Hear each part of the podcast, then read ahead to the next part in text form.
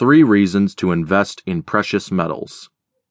So, why should you invest in precious metals, especially gold and silver? Capital preservation.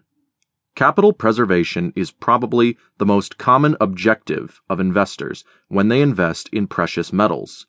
Essentially, they are hedging against currency devaluation.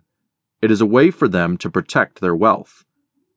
Think of it as the equivalent of purchasing insurance on your home. If your house catches fire, you will receive the full value of your property from your insurance company. The same applies to purchasing gold and silver. As we've already discussed, even if the currency drops in value, gold and silver will maintain their value, which makes them an ideal investment vehicle for anyone looking to preserve their capital. However, remember that if you are purchasing gold and silver with capital preservation in mind, that means you are basically expecting the dollar to drop in value. Capital appreciation. Just because precious metals are a safe haven and often used as a hedge, it doesn't mean they can't be used for capital appreciation as well. Through speculation, you can buy and sell precious metals and make a profit especially in an economy such as this one, where the prices of gold and silver have been rising steadily over the past few years. However, you have to remember that the only way you will really make a profit is if the devaluation of the dollar is slower. Otherwise, you will be simply preserving your capital, and in this situation, it's probably smarter to hang on to your gold and silver. Cash flow. Another reason to invest in gold and silver is for cash flow purposes. In other words, you're aiming to create an additional income stream. Basically, it's like purchasing a property that you intend to rent out. It will bring you an annual income for as long as you own it, irrespective of its value. There are many benefits to this approach. First of all, you will be hedging your wealth by owning gold and silver but you will also be making profit every year.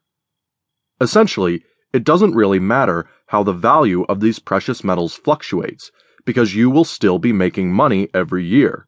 So, you can afford to hang on to these assets for the long term and won't have to worry about the volatility of the markets. There are a few ways you can use gold and silver to generate cash flow. The first is through short term speculation i.e., commodity trading. Essentially, you purchase gold or silver and sell it within a relatively short time frame for a profit. This could be anywhere from a few minutes to a few months, depending on your trading strategy. Another method is to invest in these precious metals via dividend stocks in mining companies. The advantages to this approach is that you can grow your wealth by reinvesting your dividends into more equity However, remember that via this approach, you won't actually be holding physical gold, and there are other factors affecting the price of shares, including the company's fundamentals, which are often unrelated to the price of gold. We'll look at more investment vehicles for precious metals later on. The state of the economy and precious metals. The state of the economy can often be used as a gauge for the price of precious metals. The worse the economy is performing, the more the price of precious metals will rise. One way to determine where the economy will be heading is to look at the GDP and deficit. The GDP, or gross domestic product, is basically everything a country produces and sells, which is what brings money to the state via taxes. If the GDP is low relative to the deficit, then the only solution for most governments is to print more currency. This leads to further currency devaluation.